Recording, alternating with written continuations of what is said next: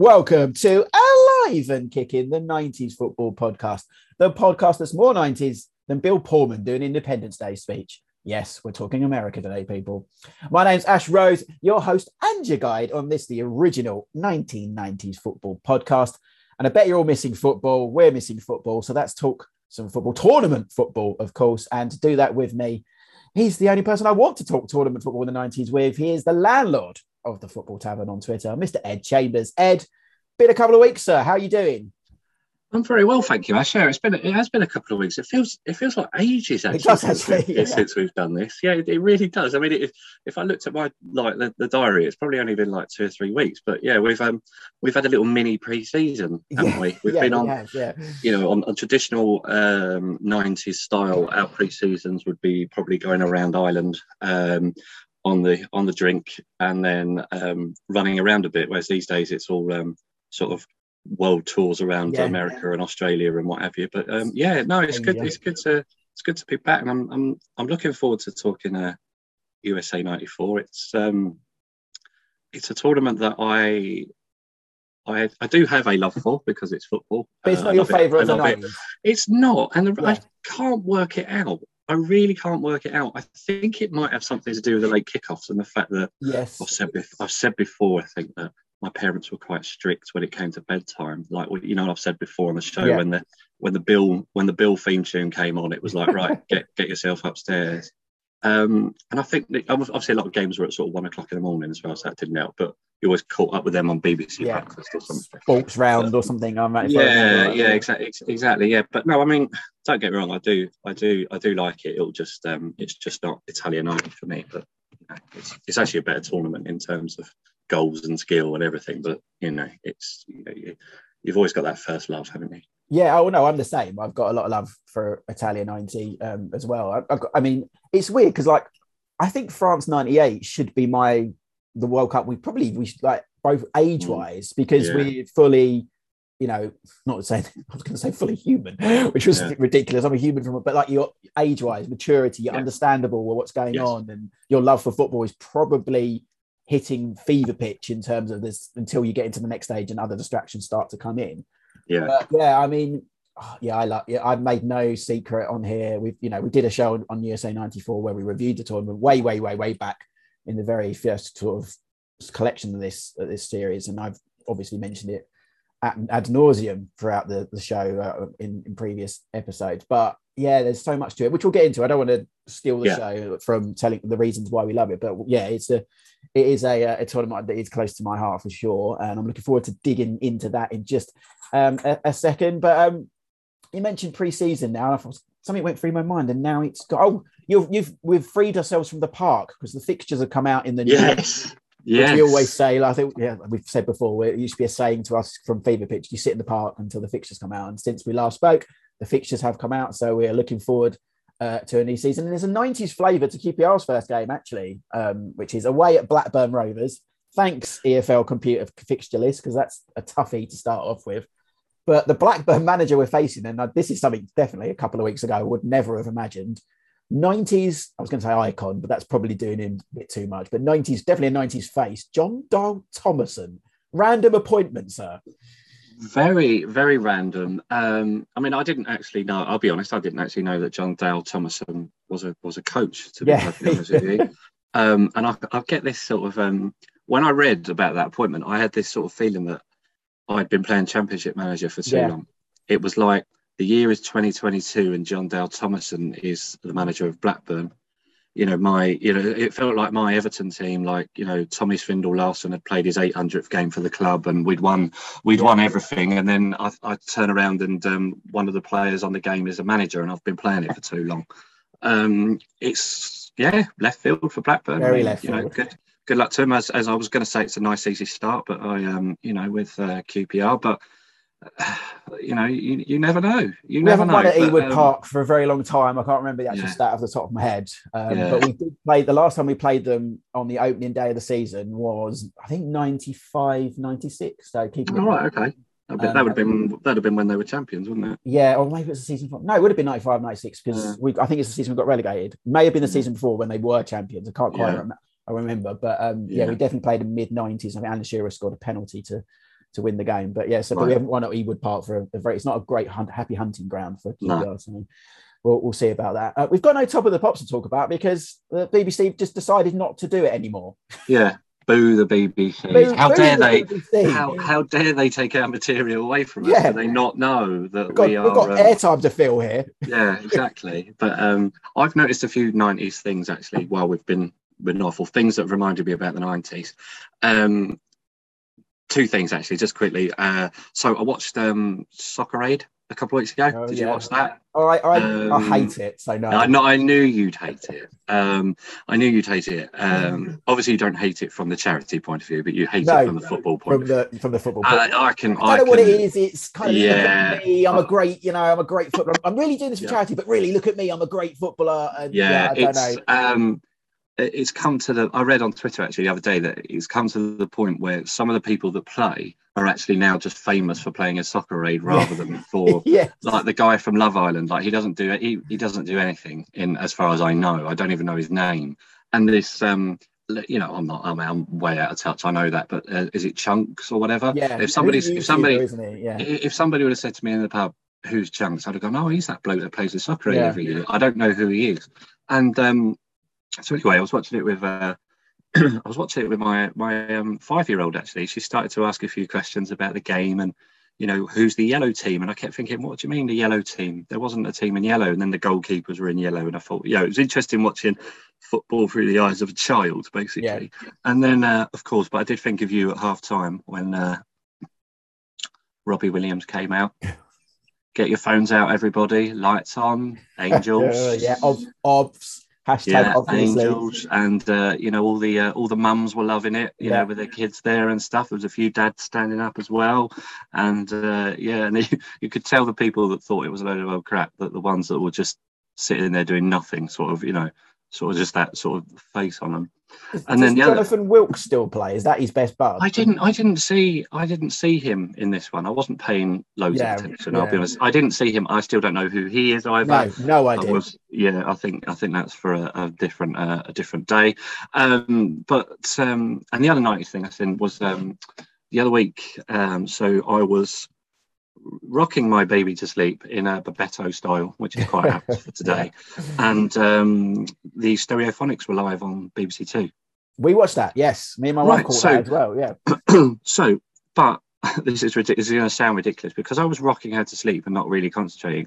I didn't realise that it was live. I thought that it was something pre-pandemic that the BBC Oh, was showing because I never thought the BBC would be sort of in inverted commas cool enough to show a Stereophonics gig live on yeah, BBC true. Yeah, true. Um, but it was really good. I really enjoyed it, and then that reminded me about when we went to see Mm. Stereophonics, you and I, we did. and our friend, our friend Phil. Hi, Phil. yeah, hi Phil. Uh, uh, he doesn't listen. Yeah. Uh, and um, we um, they played for those who don't know London or whatever they played Hammersmith Apollo, they did. um, which is only what two thousand probably two thousand seater, uh, two thousand hold probably Yeah, about two yeah. it's a good. and it's a good venue. which yeah. which for a stadium band like Stereophonics was amazing, and they blew the roof off the place. It was a really really good gig, but of course one of my abiding memories of that gig, and I think you you know you laughing already. So, but for the for the the, the listener, um, Ash goes to either the toilet or the bar. Can't remember one or which.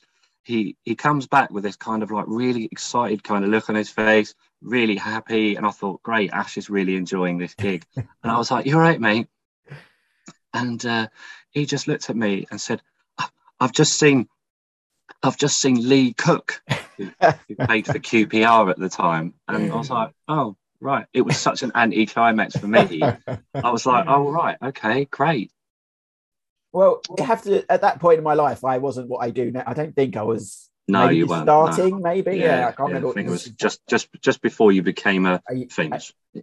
inverted comment. Yeah, I uh, yeah, worked in sports journalism. I yeah. Well, it's sports journalism. Yeah. got used to somewhat meeting them. Yeah, but yeah, after meet, after what I speak to the other, I served Paul Furlong when I worked at JD Sports. I think yeah, That's that was right. my next. Seeing Lee Yeah. Cook just randomly walk past, rocking out to the bartender in the thief was yeah, it was a good moment for me, definitely. Yeah. My the, my, um, my wife the answer to uh, the answer to England's left-hand side problems, if I seem to recall. I I stand by that. If he hadn't got when he went to Fulham, when he went to the Premier League, he went with Fulham. He had a horrible injury, it never really recovered from. He was better than Stewart Downing. I will stand. I will. That is a hill I will happily die on.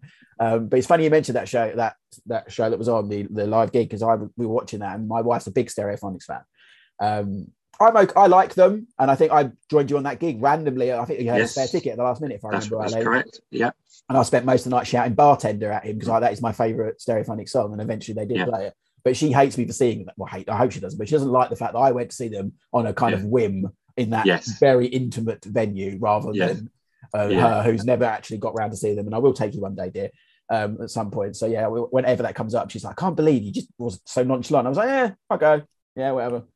But it was a good gig. It was a very good gig. It was a very and they are very gig, good. And every time I watch the Stereophonics, I listen to them. I go every song. I go, oh, this is one of those. I forget how many good hits they have. Yes. Um, especially especially when you watched it live. Sometimes I'll be honest, sometimes with Stereophonics, when their music comes on my Spotify, sometimes I kind of click to the next song because I've heard Yeah. it so many times. But when I saw some of those songs live, I was like, wow, that is man. impressive. Yeah, Yeah. yeah, I did watch some of Glastonbury though, and I officially Yeah. have no clue how of that. Pretty much every artist, bar than eighty-year-old Paul McCartney, on, on that. Yeah. Had Oh. every time I turned it over, I was like, no idea, no idea, Yeah. no idea.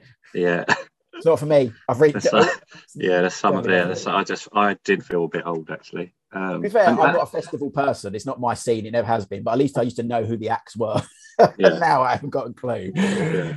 So yeah, right. Should we? Um, should we get our guest in because he's in the waiting room? Um, Absolutely. Look forward so- to meeting this guy. Yeah, we definitely. We'll talk all about his new book and why we're talking about USA Night Phil. Just say 94, if I can get my words out. Um, after this.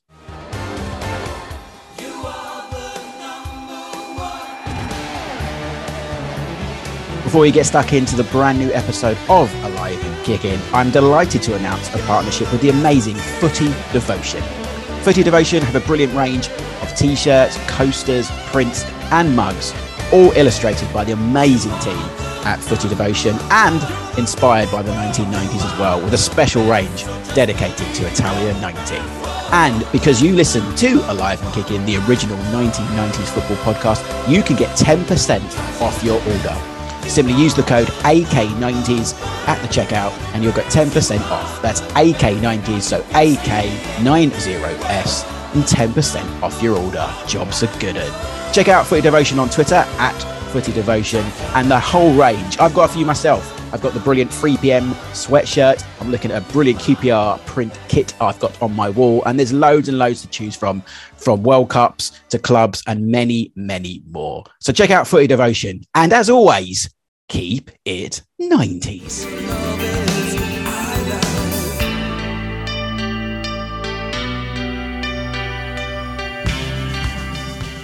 Welcome back, and this is Alive and Kicking, the original 1990s football podcast. And as we said in the uh, the intro, there, I'm one excited podcaster right now because we are talking USA 94 very excitedly again. Um, but probably not. I say again, we mentioned it in bits and bobs. We've done one show on it. I don't think it's been a while since we've done another deep dive on it. So I'm quite excited to get into this. And I, I love this turn of phrase because I get to use it today. Um, I, we're joining me and Ed today, someone who's literally written the book on USA 94, which we'll get into in a, minute- in a minute. Uh, Mr. Matthew Evans. Matt, how you doing, buddy?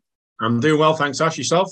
Oh, Very well, very excited. We are indeed. Um, we'll get to the book in a minute. Congratulations on the book, which is called USA '94, the World Cup that changed the game, which uh, I do like because we mentioned changes a lot here Yeah. uh, on, the '90s. Uh, we'll get into the book in a minute, but as you're a newbie, as we always do, let's get this out of the way 1st '90s football CV, away from the states and the World Cup. You're an Ipswich Town fan. Um, I am. is- yeah, I don't think we've spoke a lot of Ipswich on this. So I'm quite interested to get into this. Kind of sum up for us the 90s for Ipswich in a, in a few sentences. Uh, good start to the decade. We won the Old Division One. We were part of the um, very first Premier League. Yeah. Um, had some very nice kits.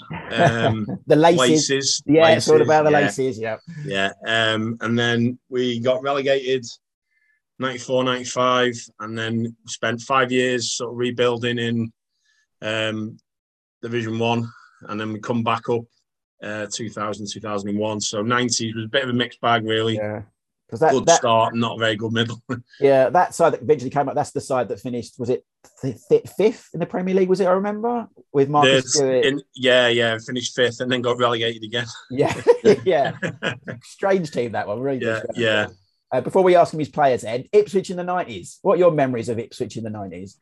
I seem to recall Ipswich in the nineties being um, a thing that they consistently seem to lose in the playoffs. I might be wrong there. It just seemed that they were always there or thereabouts with George Burley at the helm, and eventually in the year 2000, they eventually won at Wembley. And I have no allegiance to Ipswich whatsoever, but I remember feeling kind of relieved from people that they'd actually done it because they'd gone through. It felt like it felt like the season would start, and you're just like, right, put Ipswich in the playoffs, and let's just fast forward to Yeah, to, to, to May. Um, so yeah, I'd, I'd sort of recall I recall that, and then, of course, in the early days of the Premier League, you had the, the, the battles with Norwich. Really, I suppose Norwich were flying high at one stage, but Ipswich were also a good team with obviously the great names like Dozzell and Kiwomya and stuff. So yeah, it's, uh, but yeah, the playoffs is probably the first thing that comes to mind. I I, think with the playoffs, we sorry, Ash, we um, I remember one season we missed out on away goals um, to get to the final. So that the next year they scrapped the away goals, didn't have away goals. But if away goals would have still been on the next season, we'd have made the final. So yeah, we had uh, we had a bit of bad luck, and obviously the last season we had in the Premier League was the nine 0 Man United. Um, yeah, of course. Yeah, That was uh, that. That wasn't a very good uh, Monday morning in school for me. yeah. Um, lost to Wrexham in the FA Cup. Uh, my dad's a Wrexham fan because I live in Oh. live in North Wales, Oh, and I was dear. actually actually stood on the Kop uh, at uh, the racecourse with my dad and all the Wrexham fans um, when we got beat. Yeah, so Lovely. not not a very good year that year for me Yeah. personally. you Yeah, must, So just- you, you just- must love sorry, Southampton. Well, I was going to say you must love Southampton because they lost not like that Premier League record stood for Yes. so long. Yeah, yeah. Uh, there- there's been so many times where I've seen teams five, six, seven, and up and thinking, "Come on, go on, go on. let's have ten. Come on, we've had Southampton the it record twice, long enough." But yeah, there's not enough. There's not enough killer instinct nowadays. I don't think No, teams seem to make loads of subs and just think, "Oh, seven's okay, eight's okay." It's like, come on, let's have ten. That's Yeah. it, yeah. I think I think the two things I always think about Norwich, and you mentioned it there, Ed, like, um, Ipswich, Ipswich. Is, the, is the yeah, is the Norwich. I was going to say the Norwich Ipswich Monday night football games. Whenever Yeah. they were in the same division, it was Yeah. like Sky had I don't know had it in their contract or got given right that Monday night football or at least a night game was always Ipswich Norwich, and it's just Yeah. seemed to be a thing. I always remember in my in So those I'm not- early nights. I'm not sure if it was Sky who coined the phrase "the old farm derby." Yeah, the old Yeah. farm derby, yeah. The old farm. Sounds yeah. very Sky, doesn't Sounds it? It very does sound. Sky, it sounds extremely Sky. Yeah. Yeah. Yeah, and the other thing is always I remember the first sticker album. I remember getting the Mick Stockwell sticker. Oh, what a player! Yeah. What a player! But I, he seemed to be like one of the used to get. There were certain stickers that when you're tr- getting towards the end and you're trying to complete an album that just Yeah. keep popping up in your sticker packets. And bloody Yeah. Mick Stockwell, I was like, I think I had like four or five doubles of him, mm. and everyone in the school had Mick Stockwell. But Yeah, I, I remember being in like sixth form, which was like 1996, and very often have like kids at second and third year knocking on the common room door with bundles of stickers saying, "Will- "Sell me their Ipswich swaps to put on me. I'll put on my folders and on my locker." Yeah, yeah, they must have. They made. They must have made at least at least 10, 20 quid out of me. These, these, these little kids, and parents must have been wondering where all the money was coming from. Mm. Let's talk players quickly then before we get into to the book. Um, favorite Ipswich player of the nineties? Uh, it'd have to be Mauricio Taricco. No, oh, okay. Wow. Interesting. Yeah, I mean he he signed he signed in '94 as part of a part of a deal. We signed Adrian Paz uh, for Oh, yeah.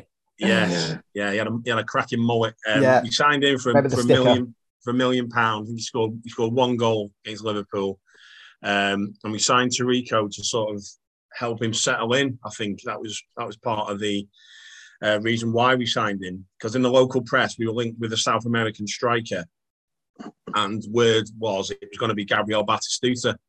Oh yeah, obviously. was- yeah, obviously that's Yeah. you know that's the first it's a thing lo- you of. logical. Yeah, it's very logical. And the local press were all over it saying Batistuta's coming, and then um, Adrian Paz turned up.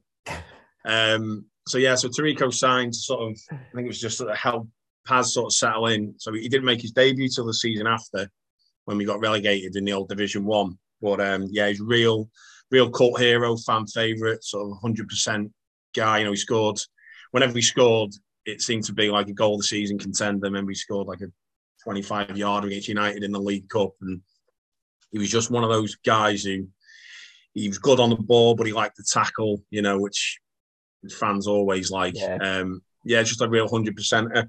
Yeah, he went on to Real Spurs, favourite. didn't he? He went on to play for Spurs. Yeah, Yeah, Spurs, Uh, Brighton. I think he, I think he signed for West Ham, and he done. I think he done his knee, done a bad, Yeah. got a bad knee injury, and um, he, he just agreed to cancel his contract. He said it's not fair to, to Yeah, pay me. I kinda Yeah, I remember that. Yeah, Yeah. Yeah. I think he was on the coaching staff at Brighton as well. When yeah, he, um, Poyet he- was he's, he's followed Poyet around Yeah, a bit. Yeah, he's yeah. Poyet's assistant. Yeah.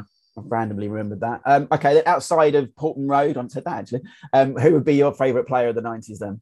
Uh, Roberto Baggio. Oh, very timely, very timely. Yeah. Great He's, answer. uh, I mean, for, for me, the goal against Czechoslovakia in 1990 World Cup, obviously famous goal. I remember watching that. I was, I was I've been nine that summer. I remember watching that goal and just thinking, wow, you know, the Diadora boots, the hair. I mean, I, I played. I was like a central midfielder, like a proper plodder. I was like a, I was like a water carrier before water carriers even existed. I had a pair of Diadora boots. You know, I, I had to have the Baggio boots, pleading with my parents. Um, and then, obviously, before the likes of uh, Gazzetta Football Italia started on Channel 4, being in North Wales, we used to get a programme called Sgorio, Right. which was on a Monday night. And they used to have La Right. Liga and Serie A highlights. Oh. Yeah, it started, it started like late 80s. So we had all the classic, like Milan sides. you Yeah. know. So I used to see um, used to see quite a bit of, of Baggio, even things like Hugo Sanchez and Butragueno at uh, Madrid. Used to see all of them. So when the Italian night started, I thought, oh, I know, I know some of these Yeah, players. yeah.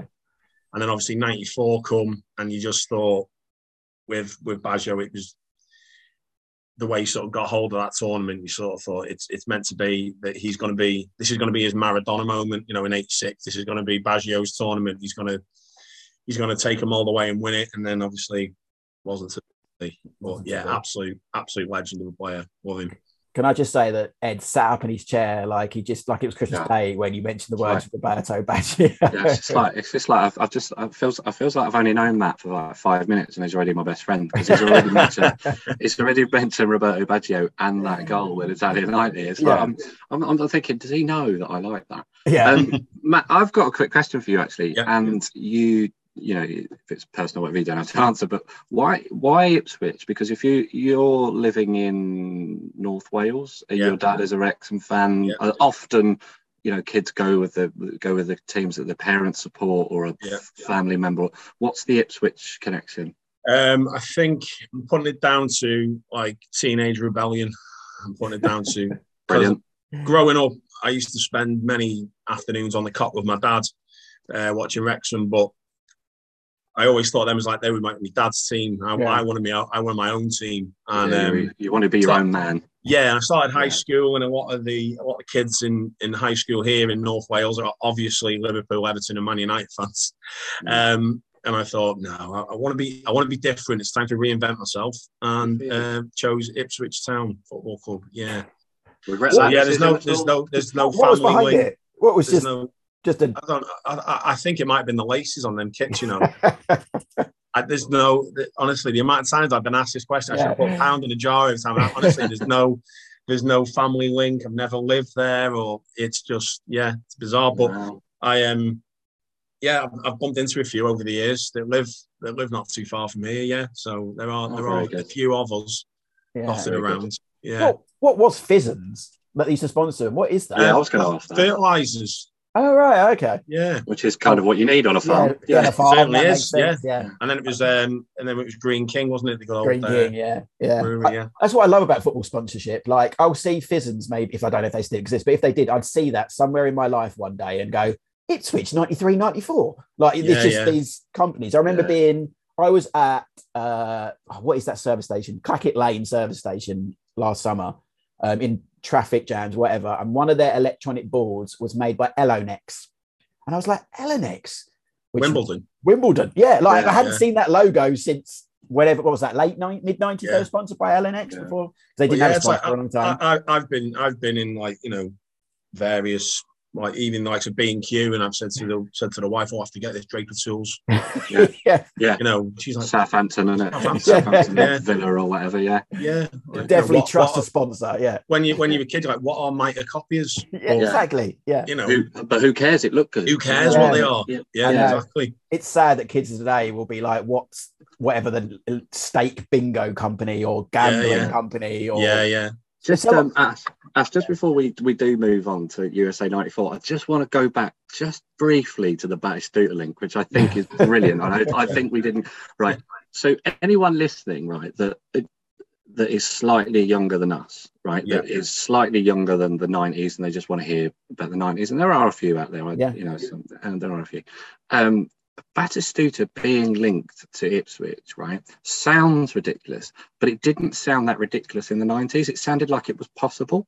Yeah. Does that yeah. make sense? Because of the because of the Klinsmann Spurs thing, and you know, Ash always laughs about Baggio going to going to QPR, and obviously Ruud Gullit turned up at mid-table Chelsea. That wasn't yeah. Chelsea of today. This is a very, very different environment and you know there's there's countless you know there's countless others bryan roy went to nottingham forest yeah but yeah. being linked to, to ipswich back then was kind of laughable but not as laughable as it would be now yeah i think it's one of those you look back at in hindsight you think how ridiculous but i think at the time yeah, yeah. like i said the, the local press were, were all over it it was he was he was the name it's south american striker and he was the name top of the list um, I love that. And, and then Adrian Paz, Adrian Paz turned up with, with his one goal. You got, the, yeah. you got, the, you got the, yeah, you got yeah. the Rola Cola sort of version. yeah, the, yeah, the panda pop version. Mm. We've had one of those. Bringing this back to modern day very quickly. Juan Mata is, was linked with QPR this morning, which is one of those really? random links I've heard. Yeah, that's, yeah, Ash, I'm going to let you down gently. That's not happening. No, I, I, know, total absolute BS. that's a bad Baggio in the making That is because it's like, yeah. really? He's got, and the reason being, he has property in West London. Oh, of course. I'm sure yeah. that will, yeah, make yeah, him think yeah. that's time for, yeah, QPR on very much less wages than he was on at 99. Um, anyway, that'll be for a podcast in 20 years' time when that link comes out and they go, Juan Mata was linked with QPR, you know. but that's talk the 90s. That's talk this book then. Um, I mean, what, how did you come about writing it? Because I, um, I heard something last week and it's really stuck with me about World Cups. Um, and it's, although we, we talked about Italia 90 in the intro, didn't we, uh, Ed? But they say that the the World Cup after you're 10 years old is kind of the one that you hold dearest to your heart because it's kind of uh, once you're 10 you're kind of more aware of everything you understand football a lot more you're very much you get into things you properly get into things. So w- was that the starting point for you? Was this the first world cup that grabbed you and you wanted to write a book about it? I would agree with that yeah. I mean i've, I've got small very slight memories of mexico 86 um, certain ones of italia 90 uh, the obvious ones. But um, yeah, for me, I was 13 that summer, and I just remember just absolutely absorbing it, just you know, cutting things out of newspapers, mm. and you know, any magazine it was out, you know, getting it, and just totally investing myself in in the tournament that summer. Remember, it wasn't.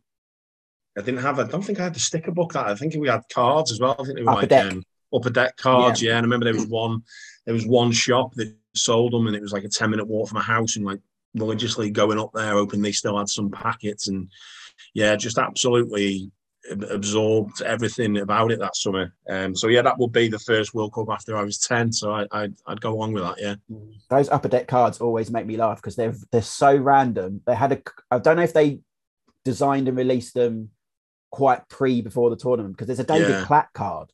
Like obviously yeah, yeah. England weren't there to make it even weirder, David Platt's on the beach holding a surfboard, which is just I don't know. It's just very unique it, card collection. It was it was probably a bit of foresight. That's what he, yeah. he did that yeah. summer. Because he, um, he was probably just, on the beach. I'm just yeah. going to jump in here, Ash. At that point, I think I saw something on Twitter the other day actually, where there was cards of USA '94, but it was players that weren't there. Yeah, and that's why David Platt was on the beach. Possibly, yeah. Why possibly. would you even? Why would you even pose for that? Unless you were getting paid good money, I suppose. It's well, probably the answer to I'm, everything. But I, might, I wonder if they pose thinking that they'll be part of the collection, and when they weren't, they had enough Maybe. photos. To, yeah, possibly. Yeah, to say so that these odd. players. So odd. there's a great card of Alexi Lalas as well in yeah, full obviously. on like not in playing it. He's in with a guitar, playing a gig. It's just yeah. Uh, it's amazing. It's an amazing collection. I, I, remember I remember getting a card on it. Remember Marco Etcheverry? Yeah, played for Bolivia. Yeah, and getting his card, and he got quite sort of angry on it, and he had this like flowing black hair, and I just thought, wow, I need to keep me out for this guy. And then the, the first game, he uh, he was on the bench because he'd had an injury, and then he obviously he came on, and uh, thought, oh, this is the guy off the cards. Oh, great! I can't wait to see him play. And then three minutes later, he was walking back off. He'd been sent off, and that was his tournament over. That was it. that, was, that was the end of him. No, was, it was a great. There was a sticker album as well. I, I, do, but I think the cards they were so random that I think, yeah, they they they took me on. So that that was your starting point, and now let's do the plug. I mean, the books, as we've mentioned before we got on the show, it's, it's out earlier than, it's, than you had planned. So it's out now. Tell us about the, how the writing and the book. Just tell us uh, where we can buy it and things like that. Um, yeah, so I I'd wrote for various websites and um, magazines. I just thought the next logical step is to try and write a book. Um, I thought straight away. I thought USA '94. Thought back to like you know when I was growing up and um, like I said, like f- football of my sort of teenage years. And I thought, oh, USA '94. I thought someone's someone's bound to have already wrote a book about Yeah. it. So I'd done a little bit of research and I thought, oh, there's, there's nothing out there. And at the time, it was the anniversary, like 30 year anniversary of Italia 90. And there was all, all stuff everywhere about Italia 90. And I thought, there's nothing, there's no, I can't believe Yeah. no one has wrote anything about USA 94. So I um, put an idea together, put a, put a pitch together, sent it off to uh, Pitch Publishing and thinking, well, if they get back to me, great, I'll give it a go. And then within a couple of days, they were like, yeah, let's do it. So that sort of got the ball rolling, yeah. Good stuff. I'm almost annoyed I didn't think of the idea myself, Matt. To be honest, as a, as a, a lover of the tournament, and uh, yeah, as you, are you right? There isn't enough out there because I always think it's 94 is the middle ground, like of it, twofold, really. In terms of we were still kind of in that way of football where we didn't know all the players, like you still get Yeah. an Oleg, an Oleg Salenko, whereas 98 we were starting the world had started to open up Yeah. a little yeah. bit more, not quite the YouTube era, obviously, but I think by yeah. 98, you'd see players that you probably know most of them. I think in 94, Yeah. we'll still know more than we did in 90, but Yeah. there was still the odd few, like the Nigerian team, we wouldn't know much of that there. Yeah, yeah. And also the merchandise. I think 94 was the moment that everyone went, oh, there's money to be made here in World Cup Yeah, merchandise. Yeah.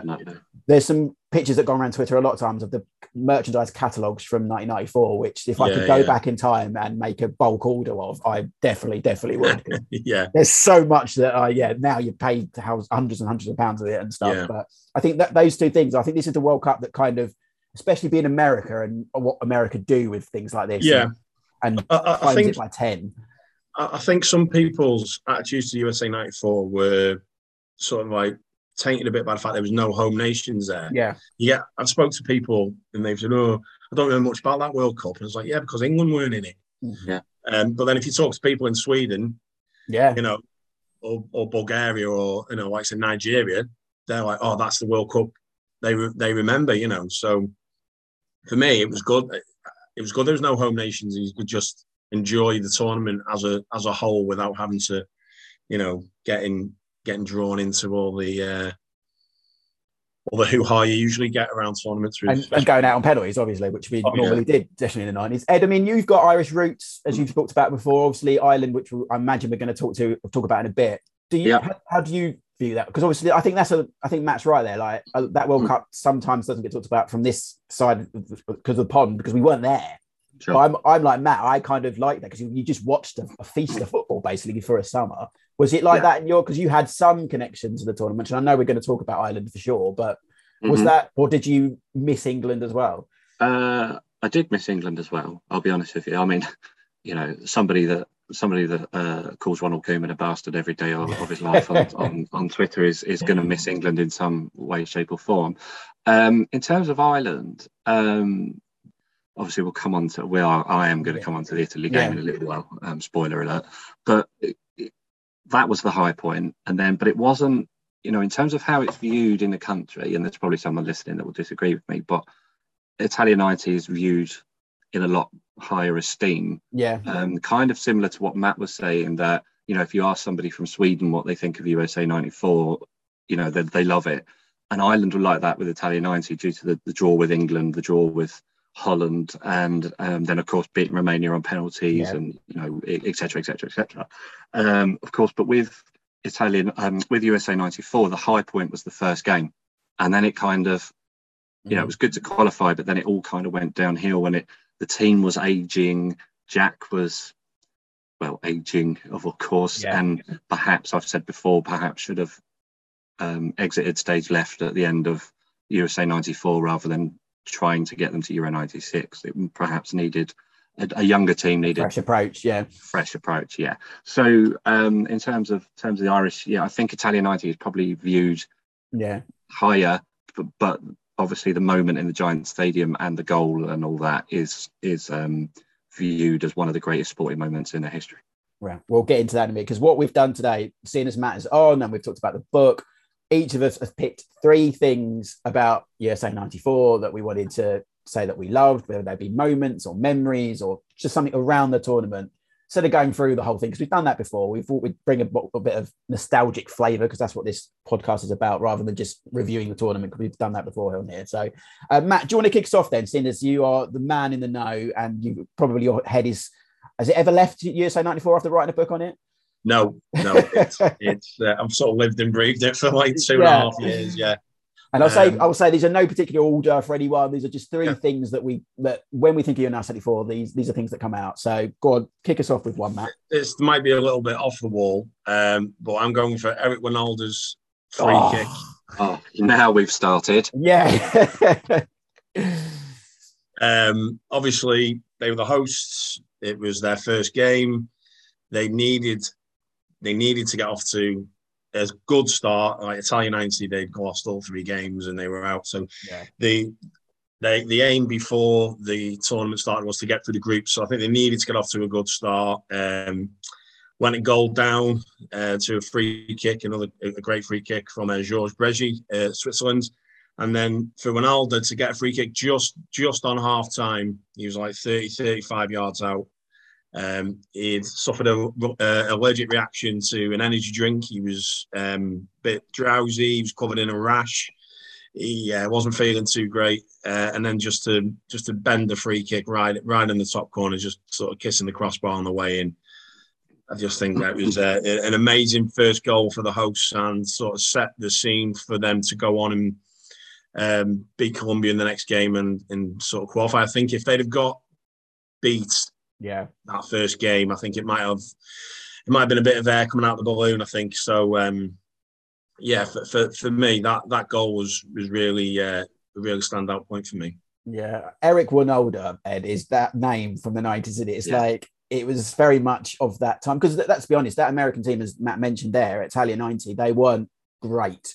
And despite the despite the fact they beat England a couple of years later in the one of those summer tournaments, and which Yeah. we've spoken about before, but the USA team has grown and grown and grown, has the as soccer has grown and grown and grown from- Absolutely. from this point. But that yeah, this USA '94 team, which were they had some they had some names that were played in England, of course. I'm going to say Mhm. it. Roy, Roy Wegerle was in that squad.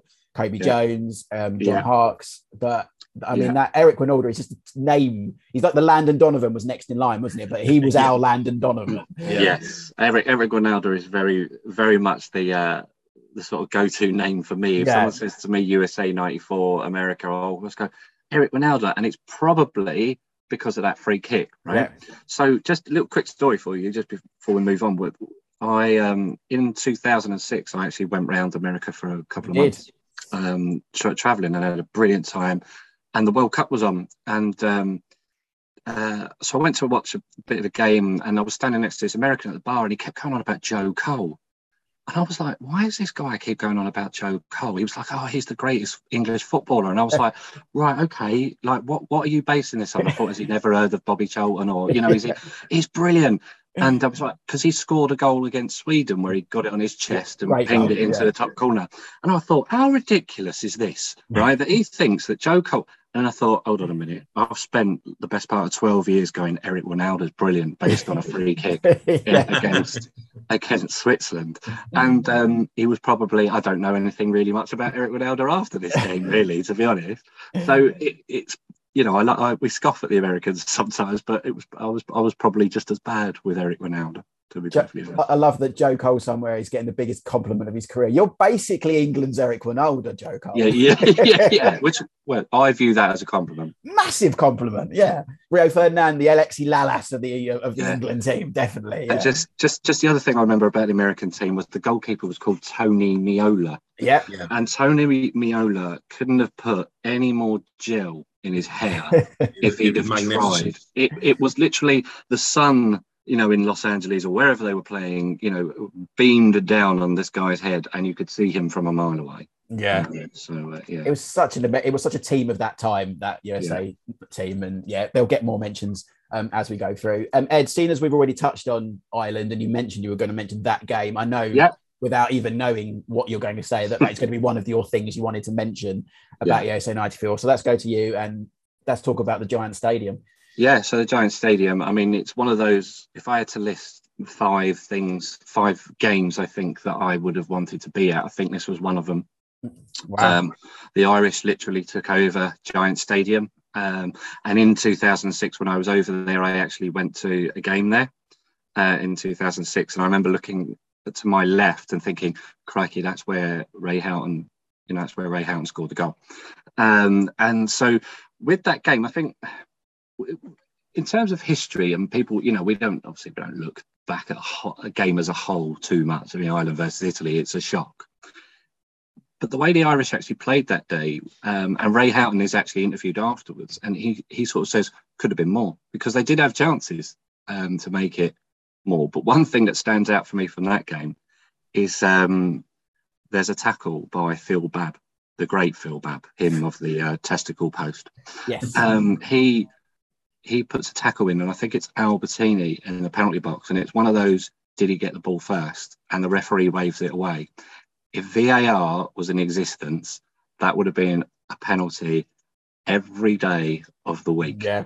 Um, so you know, and there are sort of you know obviously instances in all in all sort of games pre VAR, but it was just a great it was just a great event, and the Irish actually played really well that day. I forget how old the team was. You know, Ray Houghton, Ray Houghton was in his mid thirties, virtually career career finished. I think it was 34, 35. Paul McGrath was outstanding. The best to say that you're the best defender on in a one particular game where like Baresi's on the pitch and Maldini's on the pitch.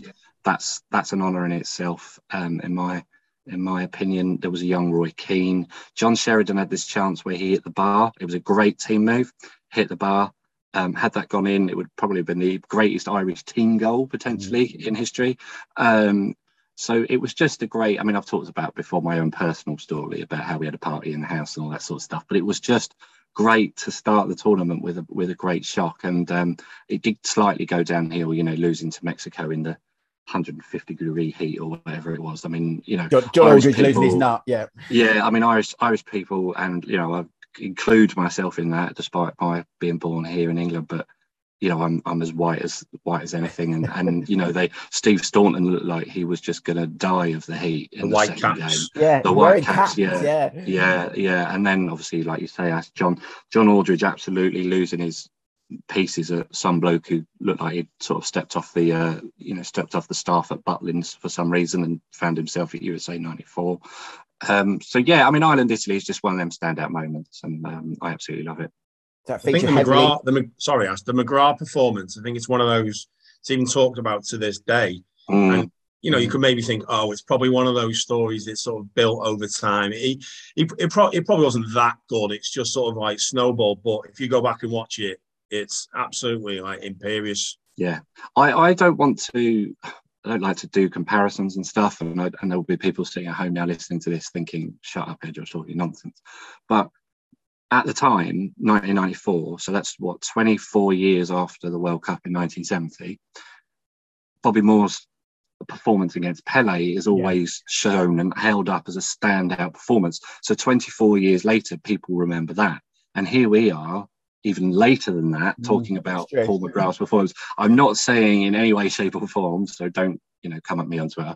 I, I'm not. I'm not saying that. you know, Clip grabbing it as we Yeah, speak. Yeah. yeah, I, I, don't, I, don't, I don't. I'm not saying that Paul McGrath's performance was better than Bobby Moore's. It's just that it's it's held in an esteem, particularly in Ireland, that he was such a great defender. Yeah. No, with no knees. With no knees, yeah. Yeah, Basically he had a bad knees. shoulder. He had a shoulder injury that He did, as well. yeah. yeah. He- So, he's, an incre- he's an he's an incredible individual, actually. Yeah. Yeah. Yeah. Yeah. And you haven't mentioned Ray Houghton's roly poly. yeah. I, le- I left that to you because I know you enjoyed that. I enjoyed it's that. brilliant. It's like the most Yeah. off the cuff roly poly Yeah. I think I've ever seen. But yeah, Yeah. Terry Phelan's stern face. yeah. Did Terry Yes. Phelan never not have a stern face though? Yeah. When think of Terry Phelan, I can't imagine. Can you imagine Terry Phelan smiling? No. No. I was going to say. Uh, I was gonna, I was gonna say, when you're that small, that you're probably, uh, you'll probably have a Alright. stern face yeah, all the time. yeah, yeah. Okay. He's aiming. He's aiming that at me, people. But yeah, Yeah, I don't know how, how tall Terry Phelan is. I'll look that up later. I reckon Terry Phelan's about five foot five. I reckon. Yeah, I reckon I'm bigger than Terry Phelan. I definitely, I'm definitely smaller than him. Um, I'm going to do mine. and I'm going to get this one out of the way because people are going to go, he's going to mention it. Ooh. So let's just get it out of the way. Um, Novak eighty four on Twitter challenged me not to mention this for the whole episode. Not happening, mate. Not happening. But I thought I'd generalise it anyway. Good for, good for him though for calling you out on it. Well, well, how am I not going to mention it? Like the USA Yeah. '94 kit. How can you not mention it? But Yeah. I will. I will say kit. I think actually kits in general at USA '94. There were some bloody belters, and I know Yeah. it's it's my fallback thing when I come to these type of things. Just talk about the kits, but USA '94 with the caveat of it had the greatest kit of all time in it anyway. Um, which is behind, I know you can't. It's over there. You can't see it, Matt. But I have got the kits on and hanging on my wall. Um, the denim kit, yes, I've, I've mentioned the story of my relatives never getting it for me. I eventually got it, and it's my favorite kit of all time. But there, there's so many the classic Adidas template kits that they had at the time that Bulgaria had, and Sweden with the big bulky Adidas stripes that they had on them. The Nigeria kit, which is kind of the started the trend for the bonkers Nigeria kits that will come later in life. Um, if I was making the top five kits of all time, the Brazil away shirt would be in it as well. I Yeah. absolutely love that shirt. It's Was that Umbro Ash? uh, yeah, Umbro, big Yeah. collar, had the badge embossed, I think three Yeah. times in, in but it's that shade of it's a very royally dark, actually very QPR shade of blue. So I think that's why. But the home kit as well was was gorgeous, was one of my favorite kits. I I had that as a kid, and I I don't remember, and I wish I do, and it's very rare I don't remember how I had it. Like I don't know why someone bought it for me, but I had it that summer and I adopted naturally Brazil was my team because England weren't in it, and I'll talk about this again in a minute. But I, I love that kit. The Ireland away kit that you, when we talk about John Aldridge, that had kind of the talking a lot about a lot of Umbro yeah. Yeah, it kind of three and they faded down. Yeah. Um, even their home kit, again, that was very it's very much like the um, Brazil kicks out the big collar as well. I think as a whole, the the kits I'm, I'm going to Google because I know there's one I'm- I haven't mentioned, but they as a whole were just beautiful. Yeah. What I, I, I, had, remem- I had that Ireland kit. It was nice. Do you remember the sleeves on the Saudi Arabia shirt? The sound, oh yeah, you had the what the cuffs. They were like massive. They, Yeah. they were literally they were literally long sleeve shirts. They were, That's right. Yeah. I Yeah. remember that. Yeah. but I I've got I've got a couple of pictures on my phone of me in my uh, denim shirt in the summer of '94 in my mum and dad's back garden, and also wearing a uh, USA uh, denim drill top. Oh mate, have you still got it? yeah, it? yeah. No, no. Ah. This is this is the thing. Like back back then, you you know, Yeah. you, you, you just wore them as soon as they were dry on the on the washing line. They were back on. So if I had still had it, it wouldn't have fit me, and it probably been in no in no fit state now. The amount of times I wore it. Yeah, Uh, no, yeah. classic. I'll have to post them. I'll have to post them on on uh, on Twitter. Later yeah, no, on. do no, Oh, yeah, sure. yeah. do. Mine doesn't. My doesn't fit anymore. Even my the one I bought, I think it's a small one. Over the years, I'm not quite as small anymore. so I, I yeah, have- yeah, I would love to purchase another one, but they obviously they go quite. a- yeah, the kits were amazing. Like obviously Campos, the Mexican goalie, Yeah, I was about to say, of course, yeah, is uh, self-designed goalie shirts. Um, yeah, the, the kits are amazing. Yeah. And he's another one going back to the upper deck cards because he played outfield a lot for Yeah. Mexico as well. You could have there was a card of George Campos as an outfield player. I think he's doing a bicycle kick as well. is obviously, is there a Yeah. more George Campos thing than him doing a bicycle kick and then designing his own kits, which to this day th- are so iconic. I know that classic football shirts have done those. I don't know if you guys see them, those button-up shirts for the summer. And they, one of the designs is the George Campos um, classic print. So yeah, uh, the Germany. I'm just looking at the kits now. The Germany home kit Yeah, as yeah. well. The, Because I think Germany had such a classic kit in, in Italia 90, of course, yeah, yeah. but um, I don't think the 94 got as much love as the 90, but for me, it's it's up It's there. up there. Oh yeah, for sure. The thing with the USA ones that always make like people are never quite sure what the home and away was because I think even them in the tournament they kind of changed their minds Yeah, halfway Mhm. through because there was such that kit went down so well. Yeah, Yeah. yeah. Even though the stripe one, which is also a very nice kit, this kind of off So not waved, even- isn't it? Yeah. wavy stripes, there's a and they wore them with denim shorts at some point. So just as a whole, if they don't redo those kits for the World Cup in 2026, Yeah. there's something wrong with the market. they're missing an opportunity there. Absolutely, definitely. Anyway, right. End of the kit. I've done it. I've got it out of my system. Uh, Matt, I've let's got, go I've, back. I've got one. Sorry, I've just got one quickly on kits, Ash. Go, on, go. Um, Yeah, go on. I love it when you've on, got- me as well. I know, me, go on, of go all on. people. The referees. Oh, Yes. So we were used to traditional Roger Milford types wearing black football league sort of tops and all that. And then suddenly there they are in purple and yellow and It was a horrible grey one, if I remember. yeah, yeah. and um, yeah, who do they think they are? These referees trying to get into Yeah. uh, into. So uh, that was my one. That's the only kit I'll probably bring up all series. So, uh, No, that's your second kit fat after you're Nottingham Forest different That's sponsor. true. Yeah, you know, you, true, did, you yeah. did go for that. Did go for that for sure. Do you know who the England referee was for that tournament? I'm sure you know, Matt. Ed, do you, do you know? Uh, Take a think of another name. He's not Roger Milford, but he's, he's of that era. I'm just going to guess someone like Elleray or someone like that. It's probably. Philip Don. Oh, of course. yes. Yes. I only knew that this morning. I'm not. I'm not proclaiming that. I saw that this morning and went, Philip Don, bloody hell. Philip Don from Lou in Cornwall. There we Remember how go. They always used to Yeah. say that. Yeah. Don't get that anymore, right? No. Uh, Matt, what are you bringing us next?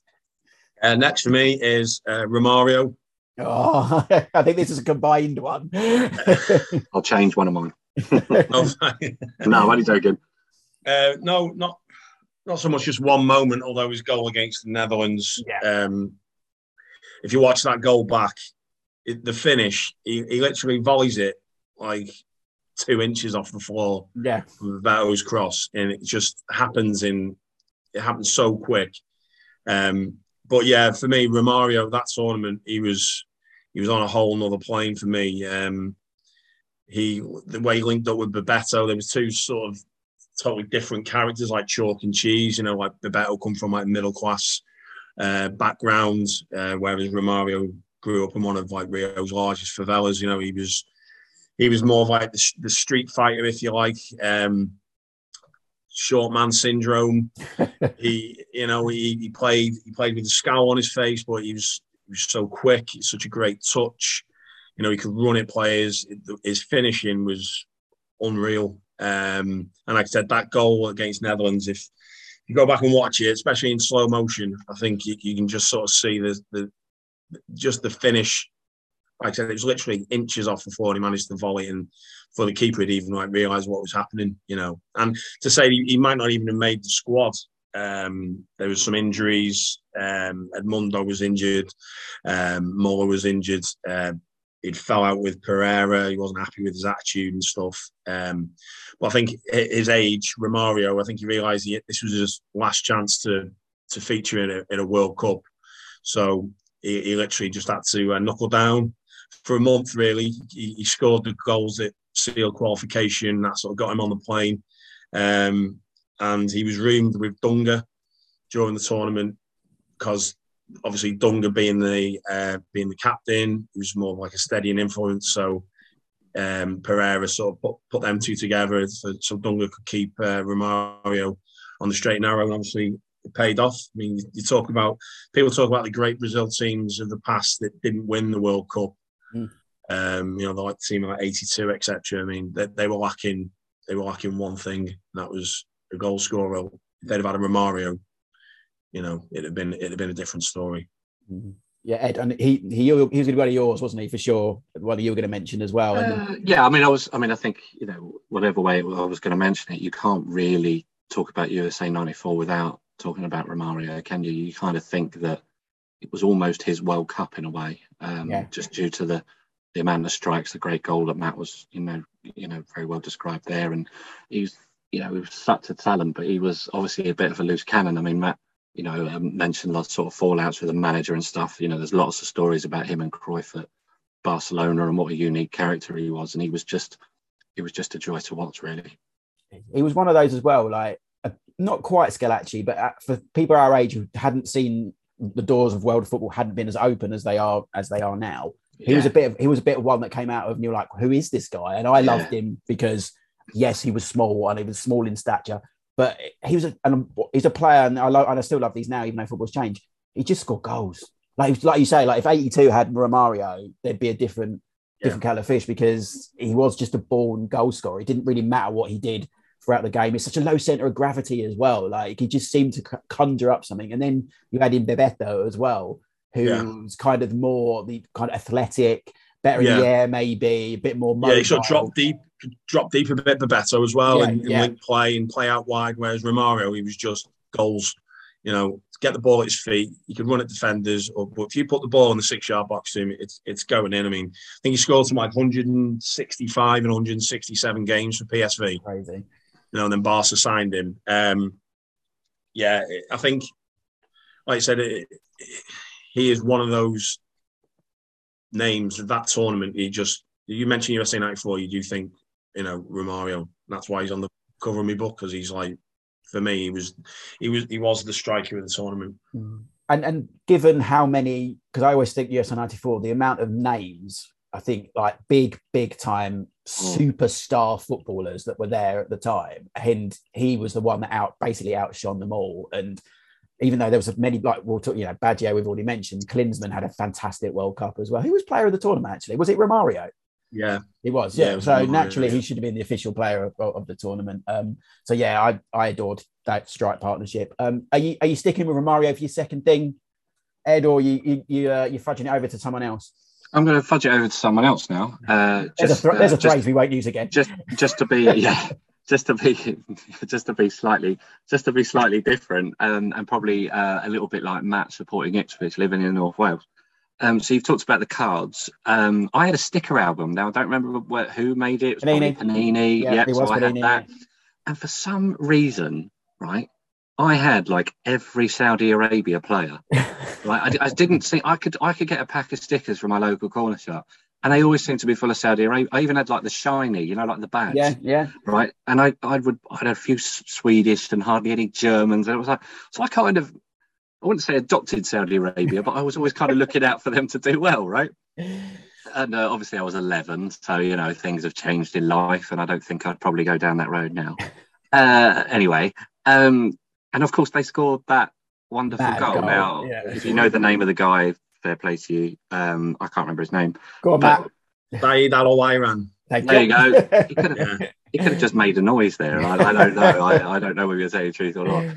Um, but um, just that he just keeps running with the ball and the finish and everything. Um, and I love goals like that from players that will be remembered. He that guy, yeah. Now obviously I don't remember his name, but he will be remembered forever for that goal.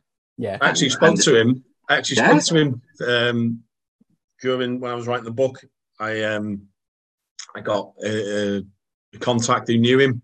I got a couple of interesting uh, video messages off him. Wow. Uh, yeah, yeah, he's a bit of a he's a bit of a character. But, I yeah, bet, nice one. I bet he doesn't go a day wherever he lives now. Like, because I wouldn't if I'd scored a goal like that playing in the park, let alone at a World Cup. I would be, I'd be talking about it every day. T-shirt with a picture of it on. Basically, is he still yeah. is he Saudi Arabian based? What does he even do now? Uh, he he got in a bit of trouble um, after the uh, after the World Cup. I think it went it went to his head a bit. The fame. Um, he was he was caught in um, like a bar with females, which is right. Obviously, yeah, frowned upon. Um, so yeah, he was a bit of a he was a bit of an outcast for a while, but um, yeah, he seems he, he seems uh, in uh, in fine fettle now. Yeah. Yeah. Well, he's go back to Mario. He's now a politician, isn't he? Which is he is, yeah. Of, he's in the he's in the Senate, yeah. That's crazy. You wouldn't have think yeah. that, given his as we were saying, absolutely not. At no. the time that he's now in charge of well, some something in charge of something in in yeah, yeah. in Brazil. So, um, but yeah, no, that that is a, a big time goal. You again, there's a lot of great goals as well. Um, yeah, say ninety four, which was something I was going to just mention additionally it was one of my things but there was a lot of great goals you mentioned Ronaldo Rueda, the Saudi Arabian goal was it Hagi who scored a great goal or yeah against Colombia yeah, yeah. I always get Hagi people said, people said was it was it a cross that got Hagi's no. it was like yeah. no. no. it's Georgie Hagi it's Georgie no Hagi it's oh, not cross no. another name like Hagi and Stoichkov and Brolin yeah. oh god the World Cup had so many names and Hagi you could tell with that goal that he actually looks up yeah, yeah, he, look, yeah. he looks up and he sees the keeper off his line and thinks, "I'm having this." It's not, it's not a cross ever. Yeah, you know? No. Yeah. I, well, my second thing was going to be kind of the Brazil team as a whole, anyway. I mean, yeah. which we've kind of taught me. Romario, we've already talked about Beto as well.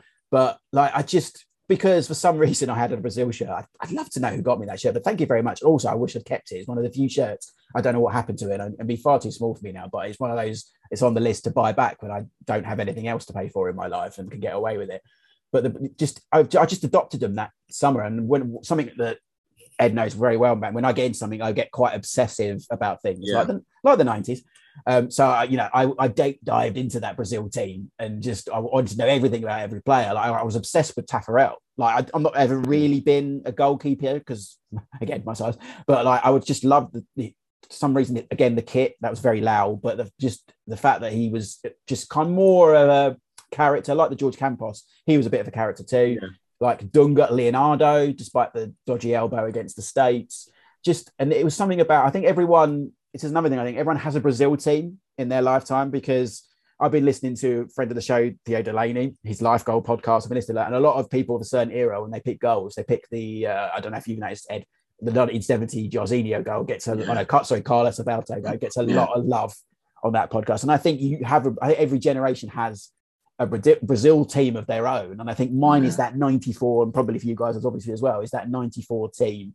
Before, Absolutely. you know, with young R9ers, we wouldn't see him in that World Cup, just the images knowing that, oh God, what's to come? That guy's there as well. I just, yeah, the kits and just the, the, the Holland game is one of my favorite games of all time. Like, it's just, it felt like such a massive deal as a kid to see this Brazil team against, because it was the first time they faced proper, after getting through the group, proper opposition. Netherlands was still a team had you know more stars. Bergkamp was part of that, and it weren't quite the force they probably were slightly later in the nineties. But yeah, that Brazil team, I adopted them, so I was quite happy that for once, you know, I adopted a team that won something. But they yeah. used to come out holding hands. They, did, yeah. yeah. Yeah, and they get they've got a bit of a they get a bit of a bad rep. I yeah, think it's I maybe so. I think it's maybe because of like you said the previous Brazil teams. Uh, or you know, stylistically they're not on a par with Brazil of '82 or '70, but likes of Parreira, the, the coach, he, he kept, you know, they played 4 4 2. Mm. He, he, got his width from his fullbacks. He wanted fullbacks bombing on. That's like traditional Brazil football, you know. Um, like I said, I think he, he, he realised that having Romario and Bebeto up front to match winners, he needed to obviously keep keep it a bit tight behind, which is again learning from past mistakes from Brazil coaches where they just thought oh, we'll be able to just outscore teams. Um, so yeah, I think that Brazil team has got a bit of a bad rep over the years, but at the end of the day, they won a World Cup. Yeah, they, they have. Yeah, I, I suppose maybe because they were even a bit rigid, maybe a bit English. Yeah. You know, why? Maybe that's why I like them. The four four two classic. Yeah. You know, but well, I think that's what they've been twenty four years without winning a World Cup. Yeah, and I think Parreira took the approach of.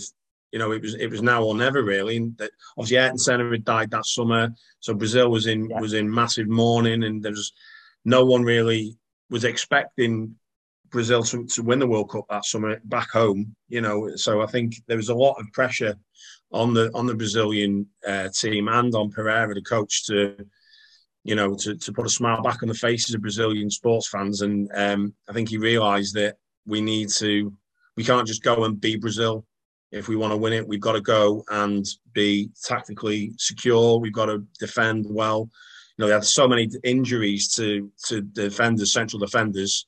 You know, I think they lost about four central defenders, like Marcio Santos come in, and he was something like fifth choice.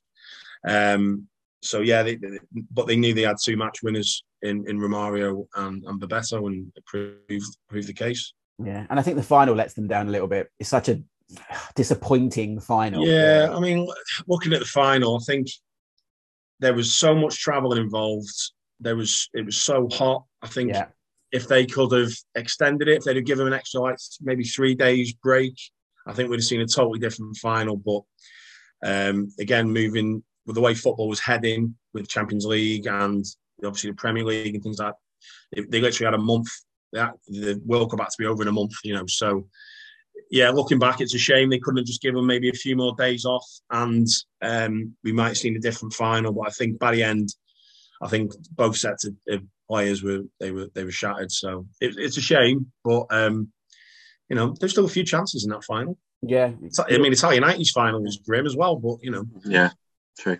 Yeah, Very I think true. that's that is sometimes the nature of these tournaments. Yeah, yeah, there's a lot of pressure involved. Yeah, you know. the finals are never. I mean, what was the Germany Argentina Mario Götze scored? That was a terrible final as well. What was that? 2010? Yeah, yeah, yeah. that was ter- 14, 14, 14, 14 yeah, yeah, yeah that was another terrible final. But yeah, um, right. Final things then. Let's let Matt go last. So, what was your final thing, Ed? Uh, so um, I love a bit of drama. Um, so I'm going to go for scandals because I love I love a bit of scandal. Um, and I've sort of got a few things, bullet points. Some of some are obviously very serious, and some are actually incredibly funny. So I'll start with I'll start with uh, Stefan Effenberg. Who remembers uh, Stefan yeah. Effenberg, German midfielder? sent yeah. home in disgrace yeah. from World Cup 94. So I'm just going to quickly read you a line from the Independent, right? That says, uh, at the time, uh, Effenberg made an obscene gesture to barracking German fans as he left the field. and he might as well have kept walking straight to the airport, which I just think is a brilliant, um, a brilliant line. He, as it says there, came off the pitch, swore at the German fans. Apparently, he created a bit of a problem at Euro '92 as well, so he was a he was a bit of a character.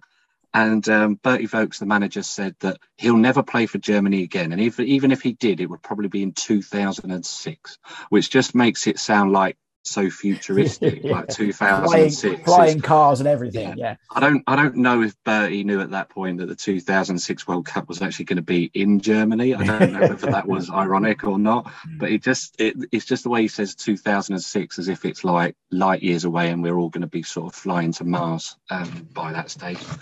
Um, so there's that. Um, Rene Higuita yeah. wasn't at uh, USA 94 because do you do you know why? I only learned this recently. Actually, I didn't know that he wasn't wasn't at USA 94 because he went to visit Pablo Escobar in prison.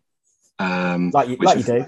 A few of the Colombian players did, but I think they did it under um, sort of under a uh, under a blanket or something. Yeah. But um, Higuita just turned up at the front door of the jail apparently, and there's a whole story. There's a show called The Two Escobars, which is a very very um, good uh, documentary. Um, obviously, the sad the sadness that was um, Andrés Escobar yeah. Um, passing away. I don't think you can talk about USA '94 in any guise without um, talking about that. We were always led to believe that, well, not led to believe, but you know, as kids, I think maybe your parents want to shield you, whatever. But it was due to the fact the guy just scored an own goal. Um, there's a little bit more to it um, than that. Um, wrong place, wrong time.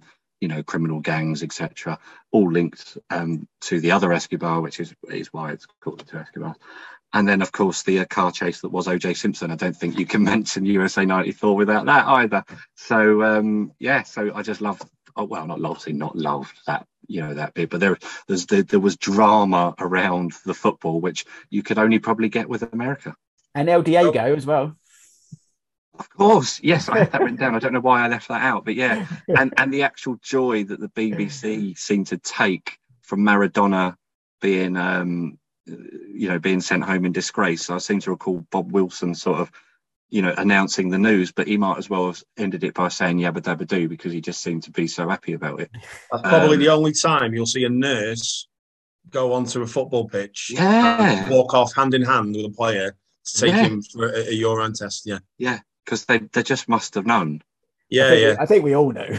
yeah, I mean, it's just, it's just, well, yeah. I mean, it was even, even aged eleven. Yeah, yeah. yeah. But, uh, that guy's not right. Yeah, yeah, that's something not right with that guy. So, the I wouldn't obviously I didn't love the Escobar thing or the OJ Simpson yeah. thing, etc., etc. But there was stories. so there's a stories. lot of there's, stories there's, bigger than the game, really. Yeah, yeah. There's so many backstories to the actual football, um, and I just so, thought I'd so much so should, someone should write a book about it, really, shouldn't they? I think they probably should. There's, um, there's, there's a market for it. It's definitely uh, a, definitely a market yeah, for that. Yeah. Perhaps perhaps not at the moment. Uh, no, maybe wait. Yeah, yeah maybe wait. Yeah. So oh, yeah going back to Stefan Effenberg, I spoke to Rainer Bonhof, who was Bertie Vogts' number two. Oh, I, asked him, I asked him about Effenberg, and he said, Well, after the game, we sort of sat him down and said, Listen, obviously, what's happened isn't good, but if you apologise to, to the fans, etc., you know, and uh, Effenberg was like, No, thanks. Wow. So uh, they went, You're going to have to go home then. Yeah. So yeah. I think they did give him a, a chance to sort of um, redeem himself, but no, no he, stood, by, he stood by what he did and, and off he went. Yeah. Yeah. yeah. Wow. Lots of yeah, lots of stories, lots of scandal. It's, it was a, a, crazy few weeks. Um, I'll finish on mine, and I'll lighten the mood completely by talking uh, about the ITV and the BBC theme tunes for yes. 94. I recently posted these on uh, the the Twitter account because they were so polarizing, but so memorable as well. Like I've got a lot of love for you on the number one, which was the Euro 92 for ITV, which went down a storm on Twitter a few weeks ago, actually. But that, that's a cheesy tune. And I love that both BBC and ITV completely embraced the Americana of the tournament. Yeah, BBC went down the kind of classical musical with America from My Fair Lady, is it from? No, what is the musical it's from? I can't even, yeah, I can't remember what musical it's from, but um, I should know that. But yeah, I want to live in America that song, and then ITV went Cheese Fest. They were they were like Flying Eagles, American Stars and Stripes, and Gloryland. What? And it was just I've still got the cassette somewhere of Gloryland. It's such a cheesy, Of course I have. got America as well, but I definitely know where Gloryland is. It's sitting next to You Are the Number One by Paul Young. Yeah. Um, but yeah, I just remember the first time I hearing that, I was like, that just set you up. And now ever I hear either one of those tunes, and you hear obviously America much more than you hear the uh, the Gloryland tune, which is one of those people go, oh my god, yeah. And they had the kids with the painted faces, which I think was an ad for Panasonic, I want to say, uh, at the beginning of the um, of the ITV broadcast. But it just summed up like I think the main, if I was going to give like an umbrella term of why I love this World Cup, is the Americana of it because I've always been slightly obsessed with America in terms of the way they put on things, which is why I'm big into yeah. WWE and do WWE stuff a lot. And the Super Bowl, you know, I'm more interested in the hurrah than the game around that. And I think this was just that and football mixed into it, which is why I think 2026 is going to be mental oh, because they're going to it's going to be 10 times this, which is going to be great. So yeah, I think I think I will choose my final thing as those memorable theme tunes that we all sat there because as we mentioned earlier, the games were at such different times for us as kids. I I remember watching some games I was allowed to start to watch portions of them, but a lot of it we were watching highlight packages because we were mm. watching the next day, and and the highlight packages would have these theme tunes, so they're so ingrained in my mind to hear, and I'm just like it's like not quite Nessun Dorma because I think that takes that's taken a life of its own over the years, but like America and Gloryland are two yeah. banging tunes that, that I love from this tournament. So something something we didn't have in the nineties was um, Google. So I've just been on. Uh, I've just been yeah, on Google. Uh, West Side Story. West Side Story, of course it is. It was it was in my head. I was like, yeah. no, that's not. I knew West that My Fair Lady wasn't right, but yeah, West Side Story. Thank you, Ed. Um, no, that's that's what I'm here for. But that's what you, you are, the Google machine. Um, Matt, unless you want to say anything on those um, theme tunes, I'll let you finish off with your final thing. Yeah, just um, like I said, just memories. I, I, think I had America on tape. Uh, don't recall having Gloryland on tape, but I definitely definitely had America. Um, yeah, just um, again, just memories from flooding back when you mention it. Yeah, amazing. Good stuff. We'll finish this off then. Your final thing you love about USA '94. I'm, I'm bearing in mind we haven't mentioned Diana Ross yet, but go on, tell us your final thing. I thought I thought that was just a given, really. Yeah, yeah, yeah. The amount of times like if I put something on Twitter about my book, the amount of t- times I get John Ross in it in the yeah. comments. I was like, I did, I did the email the management team for an interview, but didn't hear back. Um, if you don't ask, you don't get. That's exactly, right. Exactly. Yeah. yeah. Um, now, the last thing I want to mention, we've talked about the final, saying people say it was such a, a, poor game, but I want to talk about. We talked about one great defensive performance. Um, I was going to talk about uh, Franco Baresi, um, and I think you look back in the second game, Italy were under such pressure. They lost to Ireland. They were playing Norway. Uh, they had Pagliuca sent off. Um, Baresi went off injured, and he'd um, fractured uh, part of his meniscus, which is like you're looking at months. And he had three weeks to get back for the final. He had surgery, and he he stayed with the squad, stayed in the hotel. He came back for the final, um, and again, it's an amazing, amazing performance. Um, looking back at Baggio as well, his performance in the final, you know, he'd been injured leading up to it. They both come back for the final, and you think it's written. These two, they've, they've defied the odds to get back to the final. They've dragged their country to the final, and they both missed penalties in the shootout. Mm. And it wasn't to be. Yeah. But um, yeah, just Baresi, Baresi and Baggio again, two massive '90s names.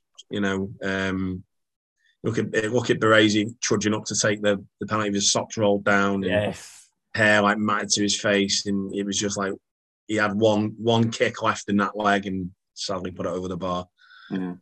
There can't be few more iconic World Cup images than the shot of Roberto Baggio looking at the turf and Taffarel just celebrating. excuse me. Yeah. It's just one of those. I think because the stadium was so huge as well. I yeah. think it's just it's such an iconic piece of photography and it, you, you, didn't want to happen to that guy because it's had such no, a good no. tournament. And I wanted Brazil to win because I adopted them as my team and I loved that, as we mentioned, the front two. But you kind of you didn't want any team to lose in that final. I felt like it was kind of like they both had their journeys and their stories yeah, yeah. going into it, and that yeah, that moment has is just stayed with me for sure. And Franco Baresi is he one of those players that always look old as well? Yeah, yeah. Like, I can't like, like Rudi Völler yeah, like I can't really imagine. And to be fair, like Ray Wilkins, unless you really delve into photo libraries, you always feel like Ray Wilkins was born with just hair on the side of his head, not really anywhere else.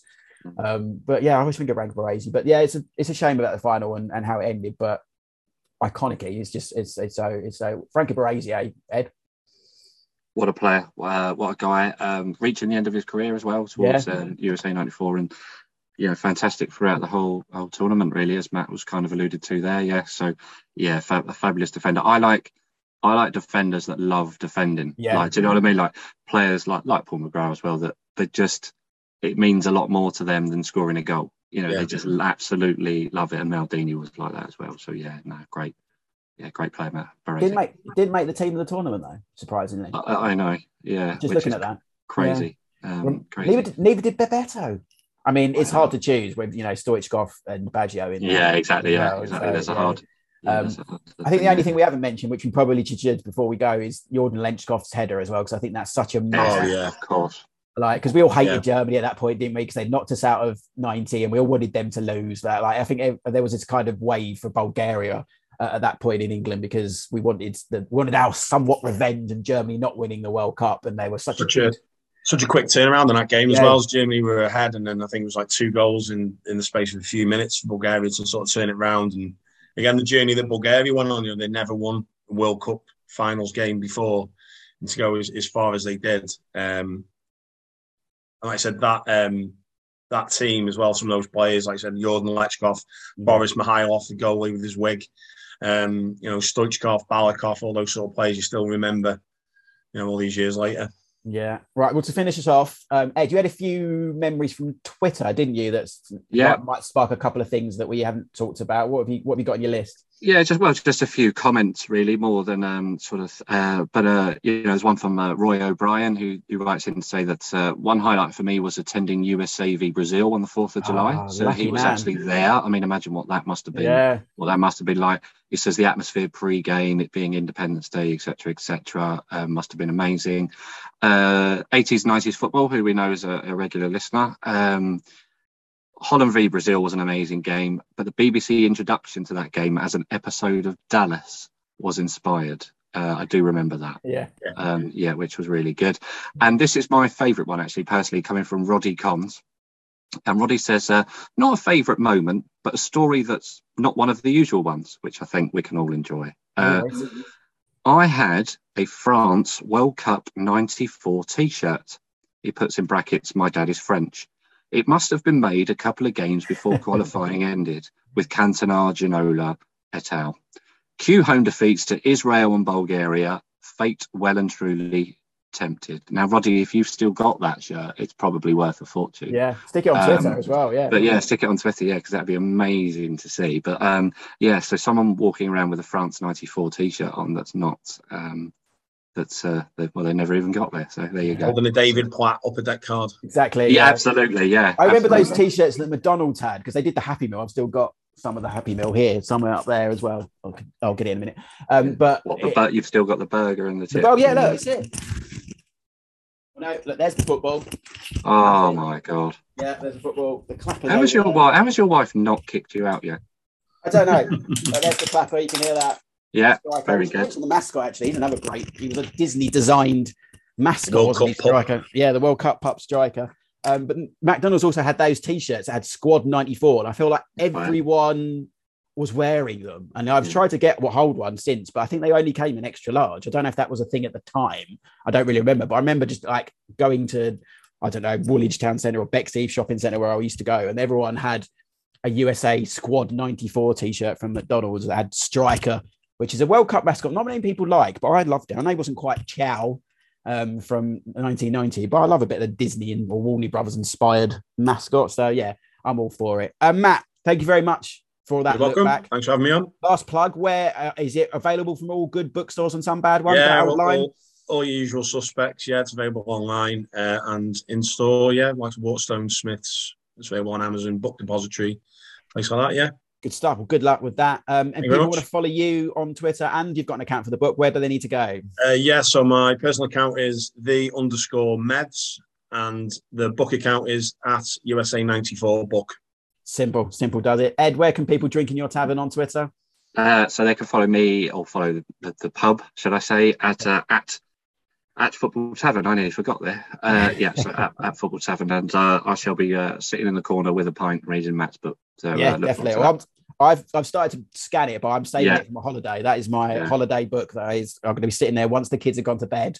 I'm going to be sitting on my veranda for the first time in God knows how long in a foreign country on a holiday, and I'm going to be reading about USA 94. That's my plan. Um, follow the show at AK90s as always. We'll be back soon with more 90s nonsense. But until then, keep it 90s.